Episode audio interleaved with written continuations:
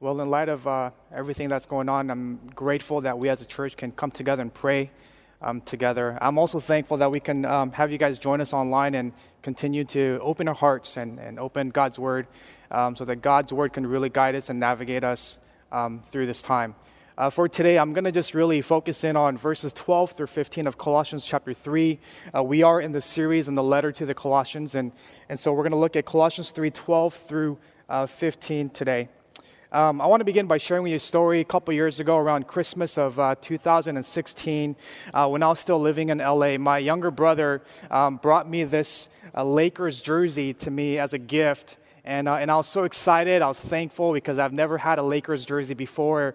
And so I said, Man, thank you so much. But, you know, I looked at it and I thought, Isn't it kind of small? And, and he quickly reminded me that uh, the jersey was not for me, but it was actually for my son Benjamin, whom we were adopting uh, at the time. My son Benjamin was only 20 months old at the time, and he was in Korea. He was born in Korea, and we were about getting ready to go to Korea to pick him up. And so um, on Christmas Day, my wife and I, we as a family of two, uh, went to Korea. Uh, in 2016, and on January the 1st, 2017, we came back as a family of three. And uh, we were just so excited to have our son Benjamin with us. It was a long flight from Korea back to LA, uh, but as soon as we touched ground and, and got to LAX, uh, I, I couldn't be more excited to put on the, this Lakers jersey because I'm a huge Lakers fan, and, and so is my wife. And, um, and just as a welcome gift, we put this Lakers jersey on, uh, on him. And so this is kind of the, his first um, new clothes that he got to wear uh, as he stepped foot in the United States. And I share this story because of the significance of why we put that jersey on him. You know, it wasn't really about the fashion, though it looked pretty good on him, but it wasn't about that. It wasn't about how it looked or how it appeared. You see, we put that jersey on him because it was, it was uh, symbolic of his new home. It, it meant, uh, it meant his, his new life. It, was symbolic of his uh, new family, and it was symbolic of where he now belonged. See, in our passage today, Paul exhorts the church in Colossae, and he says, Put off the old self and put on the new self. See, what you wear isn't always about fashion, it's not always about what looks good. See, but what you wear actually says a lot about who you are right? If you think about um, people that play sports and athletes, when they put on a jersey, it represents who you play and, and uh, who you play for and what you play. If you are in the military, you wear this uniform, and your uniform will tell you or represent who you serve, you know, where you serve, sometimes how long you served. It represents what you stand for right? If you are in um, the medical field, you're going to wear scrubs because it's just, it's just who you are and what you do. See, what you put on identifies who you are.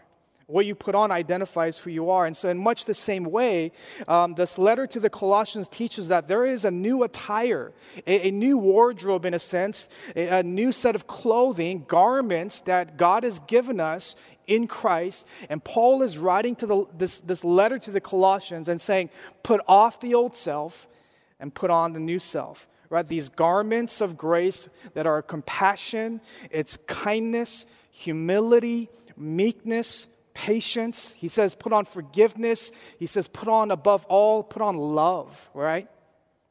But before we, we get there and talk about um, each of those things, context is critical. It's very important for us to know what is the context of putting these things on. See, the answer is just before verse 12 in Colossians 3:11 there should be a slide on your screen in Colossians 3:11 it reads in Christ this is the uh, Christian Standard Bible. It says, In Christ there is not Greek and Jew, circumcision and uncircumcision, barbarian, Scythian, slave and free, but Christ is all and in all. And so, the context of this passage, the context of putting on the new self, is in the context of relationships. Paul will list these major divisions in the, in the church of Colossae and in the city of Colossae. He's saying there's Greeks and Jews. Instead of being one, there are two. He's saying there's, there's circumcised and there's uncircumcised, there's Scythians, there's barbarians, there's slave and free. These were groups that each of, them, each of these groups thought they were superior to one another. They, they, they, instead of fighting and making effort for unity, they considered themselves better than the other group. Jews thought they were better than Greeks because they were the chosen people of God. They, they took pride in the Bible, they knew the Torah that they knew. The Greeks were, were prideful and they felt superior because of all the education that they had right? And they looked down on the barbarians who couldn't speak the language. They looked down on Scythians who not only were uneducated, but they just saw them as people that didn't contribute to the society. They were kind of these nomadic people that would just kind of go and, and take and receive and never give back. And so they were, they were looked down upon. And so you have all of these separate groups, circumcised and uncircumcised. You know, the circumcised group thought they were superior and above the, uh, the others because they thought, well, we're keeping the tradition, we're keeping the law. And so what you have is this incredibly polarized society. And how relevant this is for us today. Right? 2,000 years later, and things haven't really changed too much. There's all sorts of things that divide people. And it's in this context, Paul's writing this letter to, to a people that were once Greeks and Jews and barbarians, Scythians, slave and free, all divided. And yet they come together as a church community. And in this context, Paul is saying, This is how you're going to get along. He's saying, This is how you now live. What Paul is saying is that God is not just making people new, God is creating a new community in people.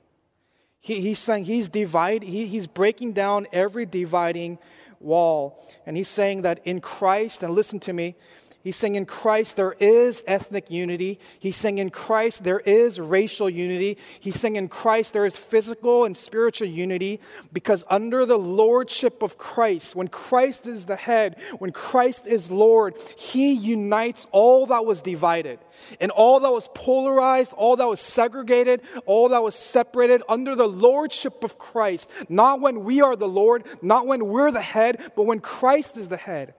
He brings all that is divided, bringing it together. He reconciles what was separated. He binds what was broken. He's saying that Jesus is the ultimate mediator.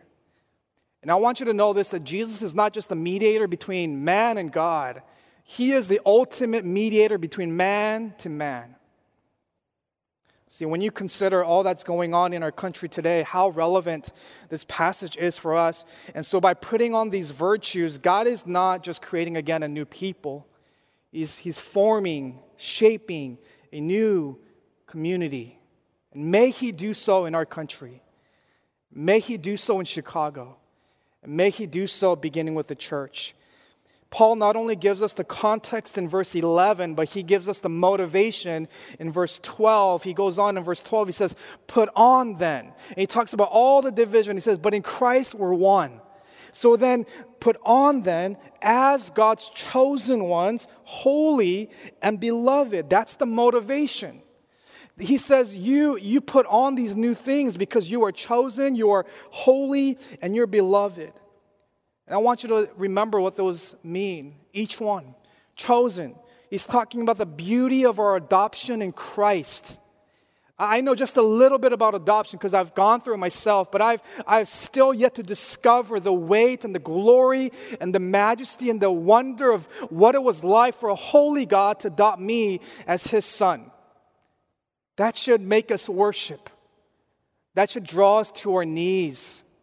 That God chose me He's talking about the beauty of our adoption in Christ. The thing about adoption is that you don't have to have that child, no one's forcing you.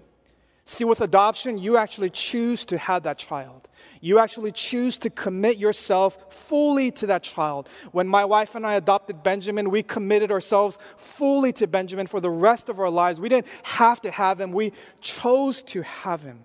That's what God did for us. He didn't have to have us, he didn't have to choose us, but He did anyways because of His love and His grace and His mercy. He saw the state that we, we were in. And so He would send His one and only Son, Christ, to come from heaven to earth, die on the cross, and rise again as a ransom, as payment, so that we can be adopted as His sons and daughters of God. Not only we were chosen, but we were also made holy in being chosen and adopted as his children, we were made holy. We were given the righteousness of Christ, not ours, but his. We are forgiven. We are cleansed of all of our sin. He has set us apart for Him. He, now we belong to Him. That word holy means that we are now set apart. We no longer belong to the ways of the world. We no longer seek what is earthly. We belong to God. We are the bride of Christ. And He says we are beloved. We are the beloved of God. You are the object of His love. You, you, no matter what, how you feel about that, no matter how you woke up this morning, you are the object and the object of his affection, the object of his love. Like a father who can't help but to lavish his love and kisses on his children, that's how God relates to us. That's how the Father relates to you. He says you're chosen, He says you're holy, He says you're beloved. Paul says, the context is relationships, but the motivation is because of what God has done. So, what he's saying is, we now treat people in relationship to how God has treated us, not on how people treat us. He's saying now we don't operate in the way that we used to operate. We, we don't treat people based on how they treat us, we treat people based on how Christ has treated us. You see, when we received Christ, we also received his character. You see, when we received his grace, we also received his garments. When we came under the lordship of Christ, Scripture teaches us that He has given us new clothing to wear in Christ, to be clothed with Christ. So, for every believer, for every believer, there is a new attire that the Christian puts on, reflecting who we have already become. Do you, do you guys see the order here that Paul is writing in? He's saying, Put on then as God's chosen one, holy one, and beloved one. And he says, Put on these things. The order is not, here's what you need to do. The order is, here's who you are, therefore, here's what you do. He always talks about your identity before the activity. He always talks about what God has done on our behalf and who we've become before he gets into what we ought to do. This is, this is important. It's because you are new, you get to wear what's new. It's not the other way around. It's not as if if I just put on compassion, then I'll be a new person. Paul is saying, no, no, you have been chosen and already made holy and you're beloved because you are new. You can put on that which is new, right? For, for instance, athletes you know, when they put on the jersey, they don't put on the jersey to become an athlete. They, they wear the jersey because they already are an athlete. Right? When you think about people in the military, they don't become an officer when they put on the uniform. They put on the uniform because they are already an officer. They're already military, right? Uh, when it comes to a doctor or nurse, they, they don't wear scrubs to become a doctor or to become a nurse. They do it because they already are. See, I wear a wedding ring not to become a husband, but because I already am. Do you see the order here that Paul is writing? And he's saying, because you're chosen, you're holy, you know that you're beloved by God. Says that's why you could put these on. In other words, because you are new, you get to wear what is new. But the question that I have is then how did we become new? Like, what did I do and my answer is we didn't do much. There, there really isn't much that we did to become new. Here's what we did he, we received Christ and all that He did. We received Christ, and, the, and God sent His Spirit in us. We received Christ, and His Spirit now lives in us. I'm getting somewhere with this. What I'm trying to say is that, in other words, you cannot put on what hasn't been first put in. You, you, you cannot put on what hasn't been first put in. So, what we put on is because of what's already been put in, so that what you put on now reflects what's been put in. Do you guys hear me? So that what we put on is just a reflection of the one that's been put in by the Holy Spirit. Now, Christ lives not just with us, He now lives in us. And so we can put on because of Christ that has been put in. In Romans 13, 14, there should be a slide for you. It's, it says, Put on the Lord Jesus Christ. He's, Paul is saying the same thing here in the church to the, to, uh, of Rome. He says, Put on the Lord Jesus Christ and make no provision for the flesh to gratify its desires. What Paul is saying to the church in Rome, he's saying to the church in Colossae, and he's saying to the church today, Put on the Lord Jesus Christ. Put on because he's already been put in. I want to take a few moments to look at what he's calling us to put on, the, these garments of grace. He lists a few things here. One is he says to put on compassionate hearts. It is not saying, I want you to feel a certain way when you see people in hardship, but he's really getting to the, to the gut. He's saying this, this, this compassionate heart uh, is, is actually the literal word is merciful, merciful compassion. It's a heart that's full of mercy in fact, in the King James Version, it actually says, put on bowels of mercy. That's how it translates. Bowels of mercy, because the word literally refers to the stomach or the gut where much of our emotions can be felt when it's really like hitting us hard. You know, it's not just superficial, but it's really at a deep level of compassion where we can feel it in the gut. So when we see someone suffering, the question is do we have compassion for people? Or are we more concerned about ourselves, right? Are we wanting for people to be free? Wanting them to be restored? May we pray for compassionate hearts during this time. He says not only put on compassionate hearts, but he says put on kindness. This is actually the word goodness or generosity. He's referring to how God has been good to us and God has been generous to us. He's talking about the goodness of God and the generosity of God, the kindness of God uh, towards the sinner, in which God desires the salvation of sinners. He doesn't desire death. He doesn't desire uh, people to, to die. He, re, he desires for people to come to life. And so kindness is, is one that seeks the goodness and the best of others. And so you live your life to do so, to bring goodness. The next is humility. Humility is this absence of pride. It's this absence of uh, self exaltation where you put yourself above others, where you consider yourself better than others.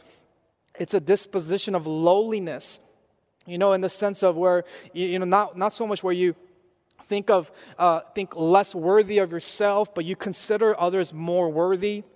We don't put others under us, but we, we put others above us. Right? What I know about humble people is that humble people, um, they don't try to bring themselves up by putting other people down. What I know about humble people is that they don't escalate conflict. They don't puff themselves up. They don't let their ego run the show. They don't have anything to prove. I want to share with you a couple verses. One is Matthew 23, verse 12. You know, Jesus says, Whoever exalts himself will be humbled, but whoever humbles himself will be exalted.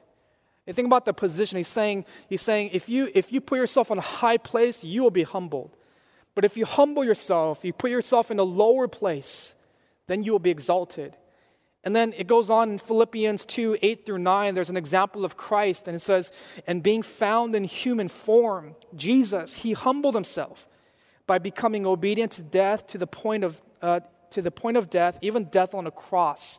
Therefore, God exalted him and bestowed on him the name that is above every name. And this example of Jesus and his humility is what Paul is getting at. This is the pattern for every believer um, in, in which we are to relate to people where we don't put people down in order to put ourselves up, but we treat people the way Christ has treated us. Paul goes on in this letter, he says, after humility, talks about meekness. This meekness is actually the same word as gentleness. Uh, when he talks about the fruit of the Spirit in Galatians 5, it's the same word, meekness and gentleness. There's a book um, by Christopher Wright, not our Christopher Wright, but there's another Christopher Wright, in a book called Cultivating the Fruit of the Spirit. He said that gentleness is the ability to endure hostility without aggression the ability to endure hostility without aggression. He's talking about a gentleness in which you can control your tongue, you can control your temper. Gentleness doesn't mean that we say nothing, doesn't mean we stay silent, it doesn't mean we enable wrongdoing, it doesn't mean we stay tolerant. But a gentle response can also be strong and firm and clear and with conviction, but it doesn't have to be harsh and it doesn't have to be hostile. Another book called The Fruitful Life by Jerry Bridges he says that gentleness is the intentional display of care to one's weakness. You know, it's when you put others at rest. And, and by your gentleness, you put others at ease.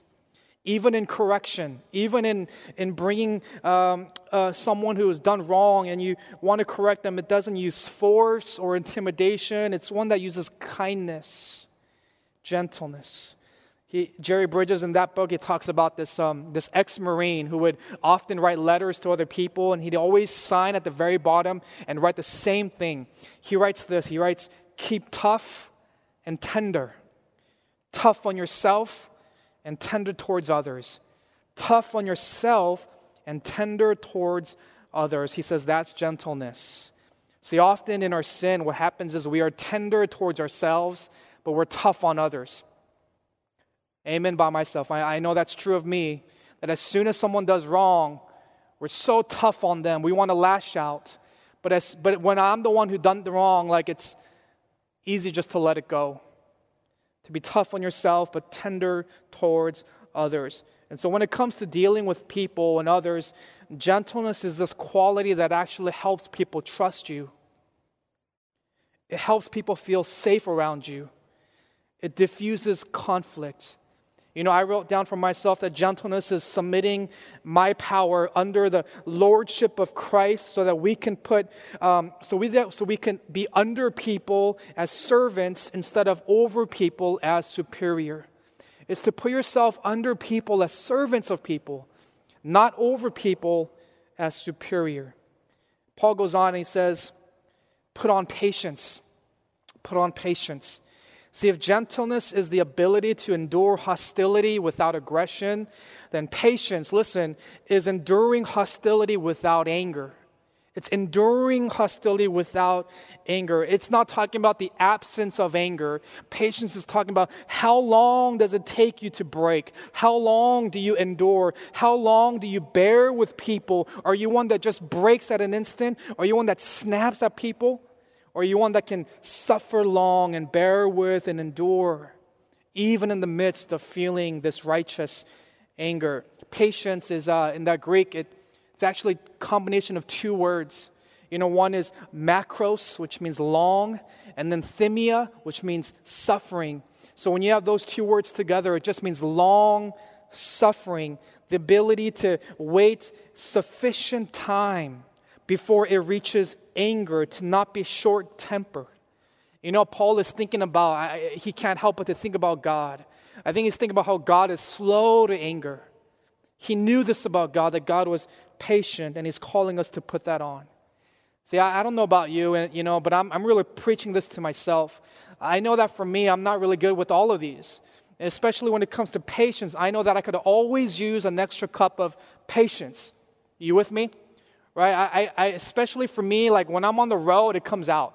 When I'm on the road, uh, I'm telling you, I, I, like people in Chicago have noticed how I drive, and they've called me the LA driver, because my my patience is not expressed on the road.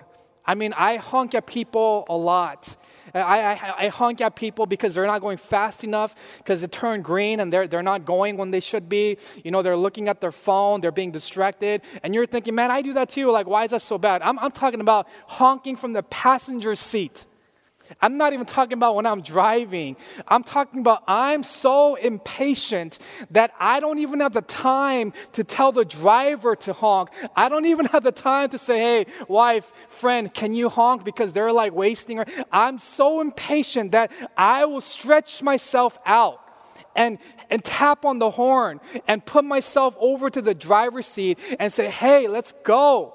Because I'm so impatient.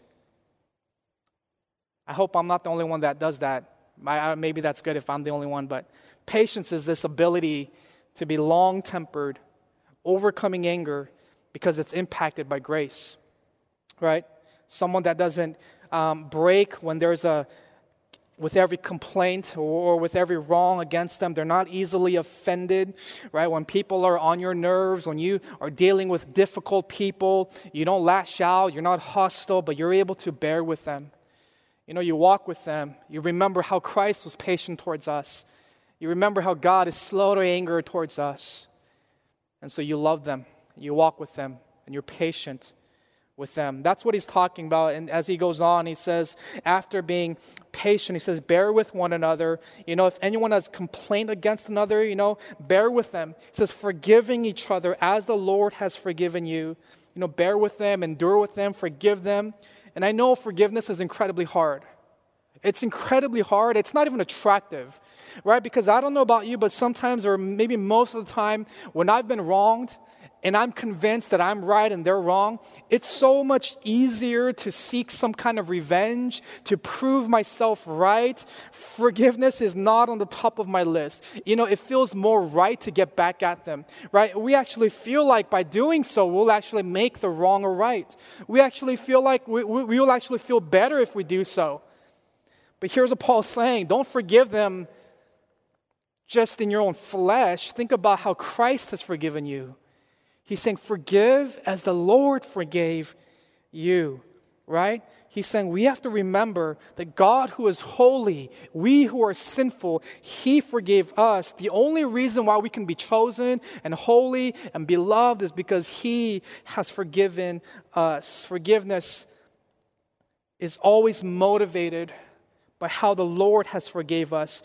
It's a call to forgive as Christ forgave us. And how does Christ forgive us? How does, how does the Lord forgive us? Let me tell you how He does so. He does so instantly, constantly, freely, and permanently. His forgiveness is instant, constant, free, and permanent. In other words, when He forgives, He doesn't delay it, He doesn't make you wait for days and years. It's instant. He doesn't stop forgiving us. He doesn't have conditions. And He doesn't go back one day and wave our sins in front of us. His forgiveness is always instant, constant, free, and permanent. Paul says that's the call for the Christian. It is a unique, uniquely Christian message here. Because apart from Christ, you don't have the ability. I don't have the, I don't even know where to start with forgiveness until I know what it was like for Christ to forgive me. He goes on, he says, above all, put on love. Above all, put on love, which binds everything together in perfect harmony. You know, Paul is, you know, he has this theme in Colossians about continuing in Christ to full maturity. He wants these young Christians to mature, to grow, to become like Christ more and more, ever increasing.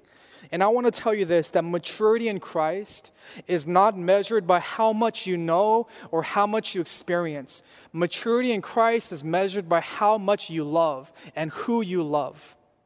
There's a great British preacher by the name of Martyn Lloyd-Jones.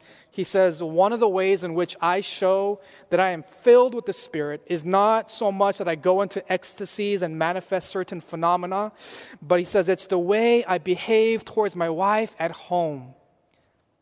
Above all, put on love.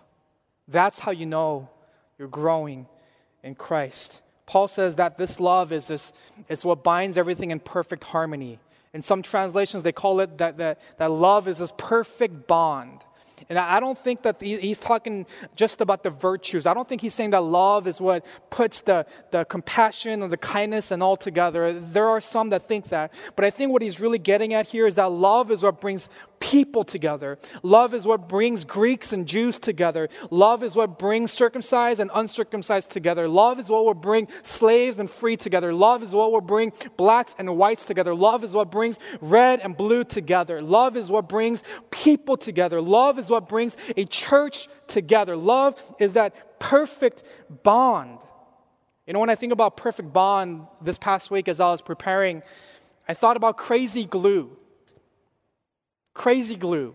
I don't know if you've ever worked with crazy glue, but if you have, you know why they call it crazy.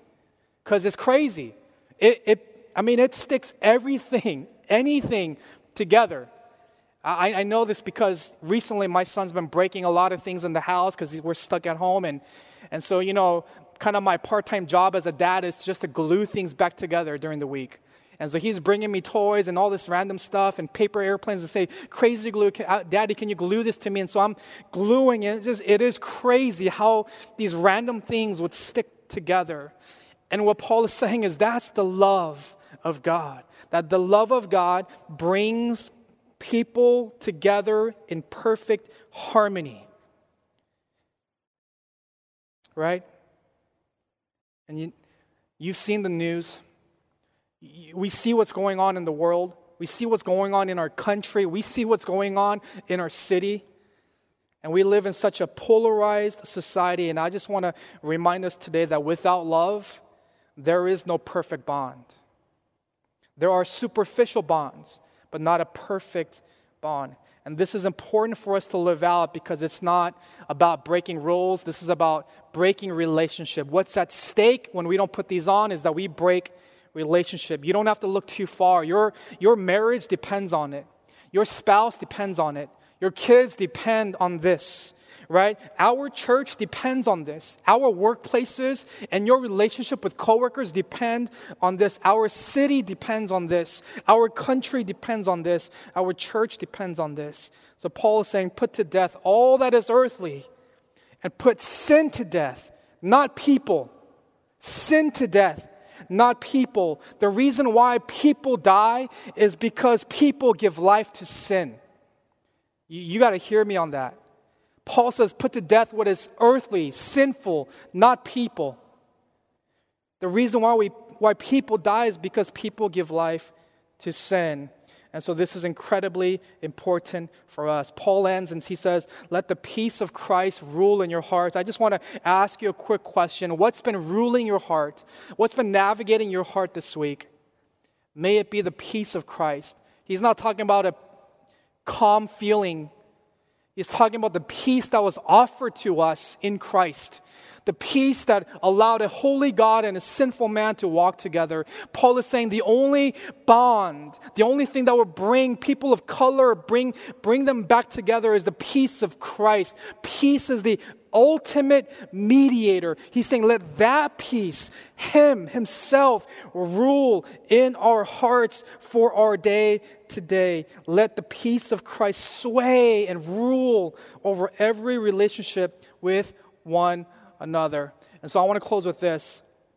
Here's the application. The application is that you and I, we actually, as people of God, we actually go and we actually do these things. We actually put these things on. It, it should be how we feel and act towards one another. Paul tells them, put it on. No, notice he's saying, no one's going to do it for you. He's saying, you got to do it yourself. You could put on because of what's already been put in. Paul is rejecting this passive Christianity.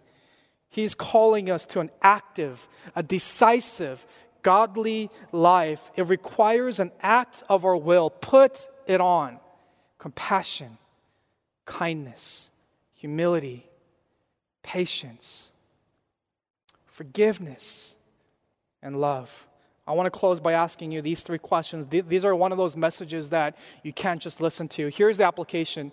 I want you to go home this week, or maybe just continue to stay home this week. And this is one of those passages where you ought to bookmark and this week go back to it and, and go back to it, perhaps even on your knees, and ask before God. Ask yourself these three questions. Number one, where is my head and where is my heart? In other words, Am I seeking what is earthly or am I seeking what is heavenly? Number two, ask, where am I in relationship to God? Do you remember that you were chosen and holy and beloved? Do you remember that you are forgiven by God? Do you remember that you are the object of His love and His affection? Last but not least, you ought to ask, where am I in relationship to people? As you consider people in your life, you got to think about how are those relationships going? Have I put on the new self as I relate to them? Or, or in some ways, have I kept my old self on because it's more comfortable? Have I caused some harm to other people by not putting on this new self? In what ways is God prompting you to be clothed with Christ in relationship to others? And as I close, and as you enter this week with those questions, my prayer for you is Colossians 3:17, where Paul says that whatever you do in word or deed, that you would do everything in the name of the Lord Jesus, giving thanks to God the Father through him. Amen.